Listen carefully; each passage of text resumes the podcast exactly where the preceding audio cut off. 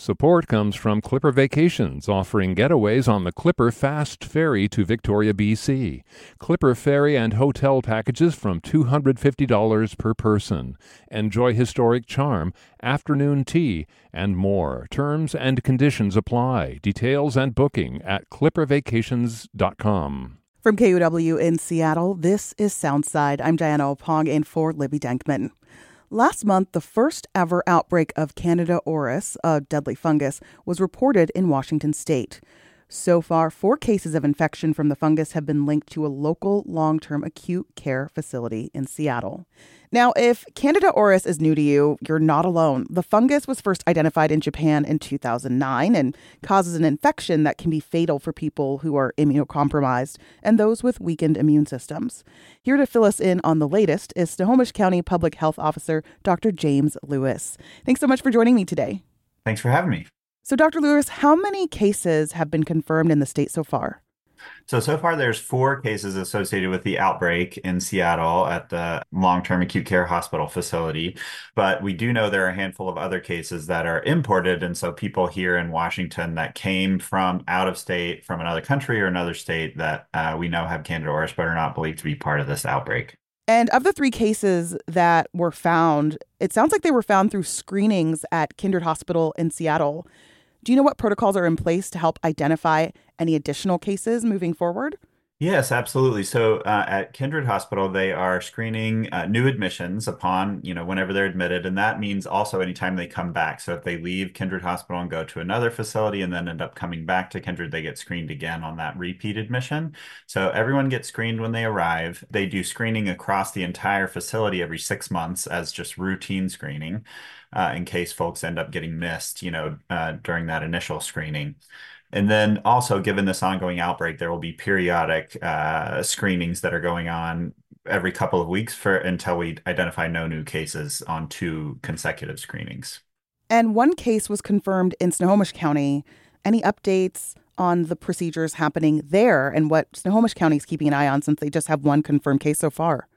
So there are you know long-term acute care hospitals like kindred in seattle and then there are also places that are have higher risk of uh, folks having multi-drug resistant organisms like candida auris can be. Those are ventilator capable skilled nursing facilities. So in all the ventilator capable skilled nursing facilities in the state the Washington Department of Health recommends doing routine screening every six months, such as uh, is being done at Kindred. So that's what we refer to them for short as VSNFs or ventilator uh, for ventilator capable skilled nursing facilities uh, and LTACs. So that is currently being done at a facility in Snohomish County. And then we will also be doing subsequent screening for cases identified uh, in our facilities as I mentioned before at Kindred. So every couple of weeks until we identify no additional cases after two consecutive screenings. And so we're currently waiting our initial screening results now, but so far all the results have come back negative, which is promising. Yeah, that is really promising. And something that catches the eye kind of quickly, Dr. Lewis, is the fact that this fungus can be fatal for certain people. Which groups of people are particularly vulnerable to catching it? So the, the people who are most vulnerable of catching it are going to be, or at least being identified as colonized, are people who live in uh, congregate settings, particularly those where they have lots of uh, folks with indwelling devices, such as on ventilators or having indwelling catheters, that's urinary catheters, or bloodstream catheters like central lines uh, or other invasive devices like gastric tubes and things like that for feeding. So those folks are going to be at highest risk. And a lot of that has to do with uh, the fact that they just have so much medical care and so many points of contact with uh, the healthcare system. And so uh, in, in our healthcare system, unfortunately, there's more environmental colonization with various, you know, bugs like Candida auris and other bacteria. And the more we come into contact with them, the more likely we can be colonized with them. And so there's a whole, you know, great team of infection prevention workers at every hospital that's trying to prevent this from happening, and they do a great job. But unfortunately, you know, like everything, nothing is perfect, and so occasionally folks will get colonized with these these organisms like Candida auris. So what we're in the process of doing now is trying to limit the spread as much as possible by doing all of the screening and instituting isolation protocols for folks who are colonized. I did want to mention about the fatality issue. You know, about 10% of people, or one in 10 of folks who become colonized with Candida auris, will move on to have an infection, and that is when it can be deadly. But uh, nine out of 10 people who become colonized with Candida auris will never have infection and it will just live on their body uh, or in their body without causing significant problem. And this can be the case with a lot of bacteria that are drug resistant as well as fungus, Candida auris that is drug resistant. So we should just be aware of that, that while these can cause significant problems, the majority of people um, will not move on to have a, a deadly infection. So you just confirmed that there have been no deaths so far in Washington with the confirmed cases that we have. Correct. Okay. So you've used a term a few times now that we've been talking that I think is so interesting. You said that patients are colonized. Why use colonize instead of infected or infection?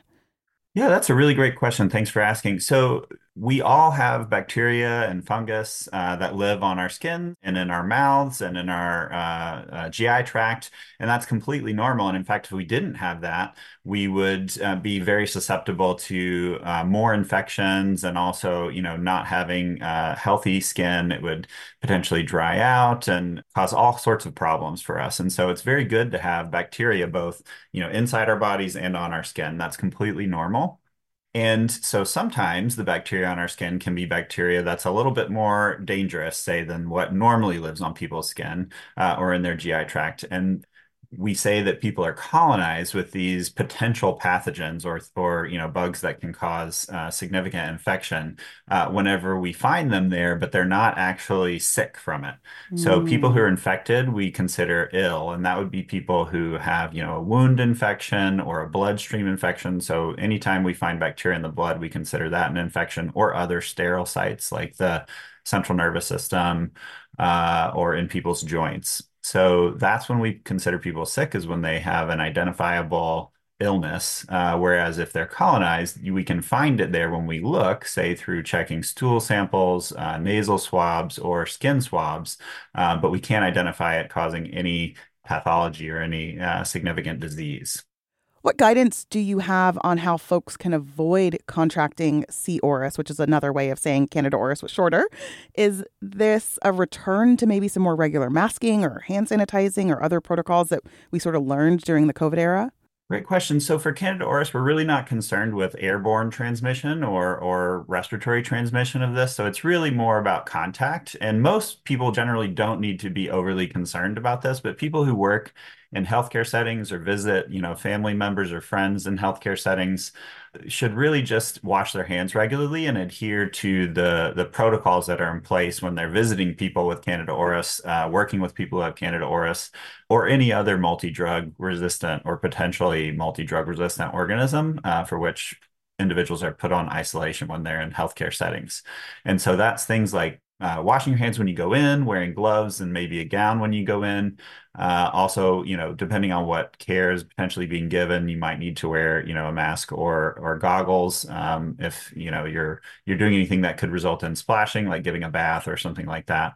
And then washing your hands when you leave again and removing all of those personal protective equipment items that you put on when you went in. So just really observing that. And then if you bring anything into a room, uh, making sure you you wipe it down and clean it uh, appropriately whenever you're leaving. So, you know, if you're visiting a family member in the hospital and you bring your purse uh, or a package or some other item in and you're setting it down in the room, uh, being sure to wipe that down whenever you leave uh, to try and make sure you didn't pick up any Candida auris on that that you might then touch again later and pick up. Are kids or adults more susceptible to a Candida auris colonization or infection? Not in particular. So anyone can become colonized uh, with this or infected with it, but the people who will be most likely to get it is people who have less healthy immune systems or are otherwise ill and have lots of points of contact with healthcare.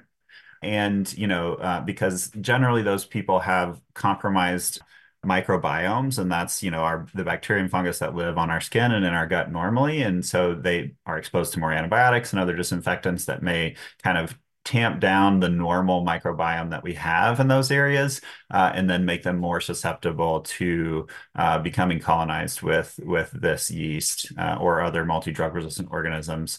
But that can be you know children uh, or you know uh, older adults that that can apply to If someone was potentially exposed or thinks they might have a C. auris infection, what should they do to get screened? Are there any specific symptoms to look out for? Well, we don't recommend screening for most people uh, because it really uh, there's no treatment necessary or or really available for folks who are identified to be colonized. It's really just making sure if you are colonized and you go into a healthcare setting, we put you on appropriate isolation because there's no real intervention if you're colonized. So we really don't recommend screening for most people. Uh, now, occasionally there'll be family members of folks who have a colonization that we may want to screen due to them, you know, potentially going in and out of healthcare facilities to visit their relative on a regular basis or if they themselves may need to go in and out of healthcare facilities significant, a significant amount for their own care uh, so that they can be put on appropriate isolation precautions. But mostly the people who should be screened are folks who uh, are in the hospital uh, and very likely to be there for extended periods of time. And the people we really focus on screening are people who come in to Washington from other places that we know have high incidence of Candida auris. So that's, you know, if we if we have someone who comes from another state where we know there's a Candida auris outbreak, particularly if we know they were at a particular facility that has a Candida auris outbreak. Uh, the other places would be countries that have high incidence of Candida auris, so places uh, mostly outside of the United States. Uh, if they come to the United States for care, um, then you know we recommend those folks be screened. And then also, as I mentioned earlier, getting screened uh, regularly if you're a resident uh, or a patient in a long-term acute care hospital or a ventilator-capable skilled nursing facility. There are four confirmed cases so far here in the state of Washington. Is there anything that you're going to be keeping an eye out for related to this outbreak? Well, we'll certainly be keeping an eye on all the results of the screening testing we're going to be doing over the next couple of months, probably. And uh, depending on how the results go. And if we identify further cases, really figuring out where we need to do additional testing and if we need to do additional testing. Uh, the other thing is we're going to really work on making sure we're providing infection prevention education to places that need it, uh, that are involved in the outbreak or may become involved with the outbreak due to high rates of uh, exchange of patients or residents between uh, facilities that are impacted. So that'll be the big things we're keeping an eye on, and uh, and then obviously keeping track of the individuals who are colonized and and making sure they don't become infected or we don't have any any infection related deaths as a result of this. So we'll we'll be keeping close eye on that. Any last thoughts on what the public needs to know about the recent uptick in cases? Well, I think the the big thing people need to realize is that you know the vast majority of people do not need to be overly concerned about it, but that you know Candida auris is a is a it's a good opportunity to remember that there is kind of a silent uh, epidemic of multi-drug resistant organisms in general, of which Candida auris can be one. And it's really important to uh, try and prevent that as much as possible. So, what individuals can do uh, to combat this antimicrobial resistance issue is to take all the antibiotics when they receive a prescription for antibiotics. Avoid taking antibiotics if you don't need it. So, if your healthcare provider says that you have a viral infection and you don't need antibiotics, that is true for the vast majority of infections people get it mostly are viral and you don't need antibiotics they won't help and they can just contribute to increases in, in drug resistance so not taking antibiotics when you don't need them finishing antibiotics uh, whenever you do get them and then washing your hands and um, uh, using appropriate precautions when they're indicated in, in healthcare settings those are all things that people should be aware and continue to do Dr. James Lewis, Snohomish County Public Health Officer, thank you so much for joining me today and answering all of these really complicated and complex questions. Yeah, thanks for having me. So, something that I mentioned earlier is that C. auris is a relatively recent fungal infection, first identified in 2009. And in contrast to some of the epidemiology we've become accustomed to in the last four years, it's a fungal infection, not a viral one like COVID or the flu. To get a better idea of where this fungus comes from, what it does to our bodies, and, well, what we should be worried about, I talked to Dr. Seth Cohen. Dr. Seth Cohen specializes in infectious diseases at the University of Washington School of Medicine. So let's just get to it. What is Candida auris? Candida auris is a relatively recently identified species of yeast. And as you may know, there's this incredible invisible world all around us and inside our bodies comprised of microorganisms. Many of these are bacteria and fungi. And so Candida is a yeast, which is a type of fungus. And so there are many different Candida species that normally live in our bodies that are normal parts of our microbiome. But Candida auris is not a normal part of the microbiome and has started to cause outbreaks um, in many, many parts of the world, primarily in healthcare facilities. We've only been able to really identify C. auris since about 2009. What do you know about where the fungus originates? You know, it's a very, very interesting story. The the Latin for auris means ear, and so it was actually identified originally in a patient's ear in Japan. Um, but you know, it, at that point, it was probably already spreading to many other countries um, around the globe, and so it's not that it you know there's anything that the hospital in Japan did wrong. It, it, you know, the cat was already out of the bag at that point, um, and it has continued to develop drug resistance. Um, and and one of the challenges is that we're not just talking about resistance to antifungal medications that we use in human medicine. You know, we use a lot of antifungals in agriculture, um, mm. particularly you know in tulip farming um, and for many other you know plants and agricultural use. And because of these heavy use of chemicals in other industries, it contributes to increased resistance in these fungi and yeasts that are out in the world and then can cause issues when they come into contact with humans. And C. auris, which is the shorter version for Candida auris, is a fungal infection. In contrast with a viral infection like the flu or COVID, which a lot of us are more familiar with now over the past four years, how is a fungal infection different from a viral infection? You know, it's a really good question. There are several different types of microorganisms that are out there. There are viruses, there are bacteria, there are fungi. Fungi are actually a little more similar to human cells than, say, viruses, which are totally different. And so it the type of diagnostics that we use to um, figure out whether somebody has a fungal infection are different, and the medications that we use to treat fungal infections are totally different from viral infections. Are certain groups more susceptible to a C. auris infection or serious complications from it? Yes, absolutely. And that that's really gets into why it's so important to screen certain populations. Um, but Candida auris infections tend to occur in patients who have had multiple or prolonged healthcare encounters, people who tend to be medically complex or vulnerable in general, and particularly people who are in the hospital and have certain types of IVs or urinary catheters or other devices in their body that Candida auris can then use to, to get into their body and, and cause illness. And what are some of the treatment options available if someone catches C. auris? There are medications to treat fungal infections and it really depends on what the type of fungus is that you're dealing with. The challenge with Candida auris is it is resistant to many different types of antifungal treatment. So we do have treatment options available, but they are more limited than other types of Candida infections. There, there are a number of different classes of antifungal medications, and you know, Candida in general is something that we are used to seeing in the hospital and can cause infections in some people. And as I mentioned before, Candida can also be a normal part of, of your body. Um, but Candida auris in particular requires very specific types of antifungal medications. Often they're IV medications rather than a pill that's available. Um, but we're, we're actually fortunate there have been a number of breakthroughs in antifungal treatment over the last few years. And, and so there's really a, a newer generation of antifungal treatments that are just coming to the market now, which is very, very exciting. So, treatment options are evolving as these funguses become a little bit more problematic, it sounds like. So far, public health officials have confirmed four cases of C. auris, and that's enough to classify it as an outbreak.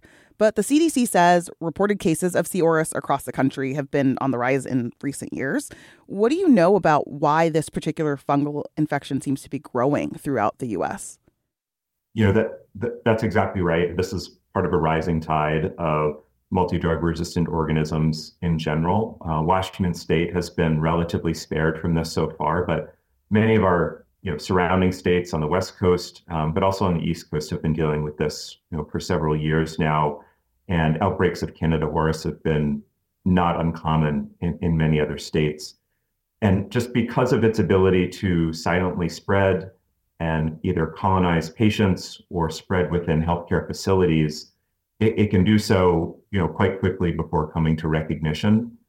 And you know, th- this outbreak you know, thankfully was identified just as it should be. You know, the, the hospital where the outbreak occurs is doing surveillance and reported it very quickly to public health. But I will say this is something that could occur at any healthcare facility. And, and it's really a call that all healthcare facilities in our local area and in our state need to be doing surveillance for Candida auris. Yeah, one of the things you mentioned that I think is really interesting is that there's been an uptick, and the CDC reports that C. auris cases shot up 94% from 2020 to 2021, which strikes me as a little strange as we were doing reporting for this interview because that would have been during COVID lockdowns when people were not as gathered. Any thoughts on why that might be? Yeah, it's a good question. Part of it, I think, is you know we're doing more surveillance on it, so we're finding it um, and our methods for detecting it are are better than they were before. Um, but I, but I really think about it, you know, a little bit differently from COVID, where it, it's less about social distancing in the community, and it's more about outbreaks in healthcare facilities, um, particularly in facilities that may not be able to do uh, as much surveillance. Lastly, Dr. Cohen, I'm sure I'm not the only one who hears about a deadly fungus outbreak and thinks, oh boy, here we go again. Any last thoughts on how concerned we should actually be as cases rise? Well, I, I know it sounds scary to hear about uh, these these deadly fungal infections. I would say the good news is that Candida auris is really not a threat to healthy people. Um, and so currently the CDC doesn't even recommend any screening of family members, um, even if somebody has contact with a known patient who has Candida auris. Um, it, you know, it, these infections can be prevented by people washing their hands. Um, and, and so that's really what we're focusing on in hospitals. It's just good fundamentals of hand washing, identifying um, patients early, and then making sure if they need to be, they're, they're in uh, isolation. But I just want to reassure um, any, any um, people who may be listening to this that this is primarily um, an issue in hospitals and healthcare facilities among vulnerable patients, and it really has minimal impact on the surrounding community. What will you be keeping an eye on going into the future related to this deadly fungus or any other outbreaks that might be occurring? You know, the Candida auris is one of those things that's been keeping me up at night, you know, for several years, um, because I do think these outbreaks can happen um, unexpectedly at, at any time. And so we're, you know, we, we've been working very hard on making sure that our own screening protocols are as, as strong as possible uh, and making sure that we're tracking these outbreaks quickly. And it's really been, you know, the last few years has been a great opportunity to make sure that we've got a good relationship with public health and the State Department of Health and the CDC, and that there's a lot of communication about this. And so I, I, I feel that we're in, actually in a very good position to help deal with these outbreaks. But unfortunately, over the next few years, I do think we will continue to see several of them um, in the news. Okay, you just said something really interesting to me that caught my ear. You said this has been keeping you up at night for the past couple of years. Why is that?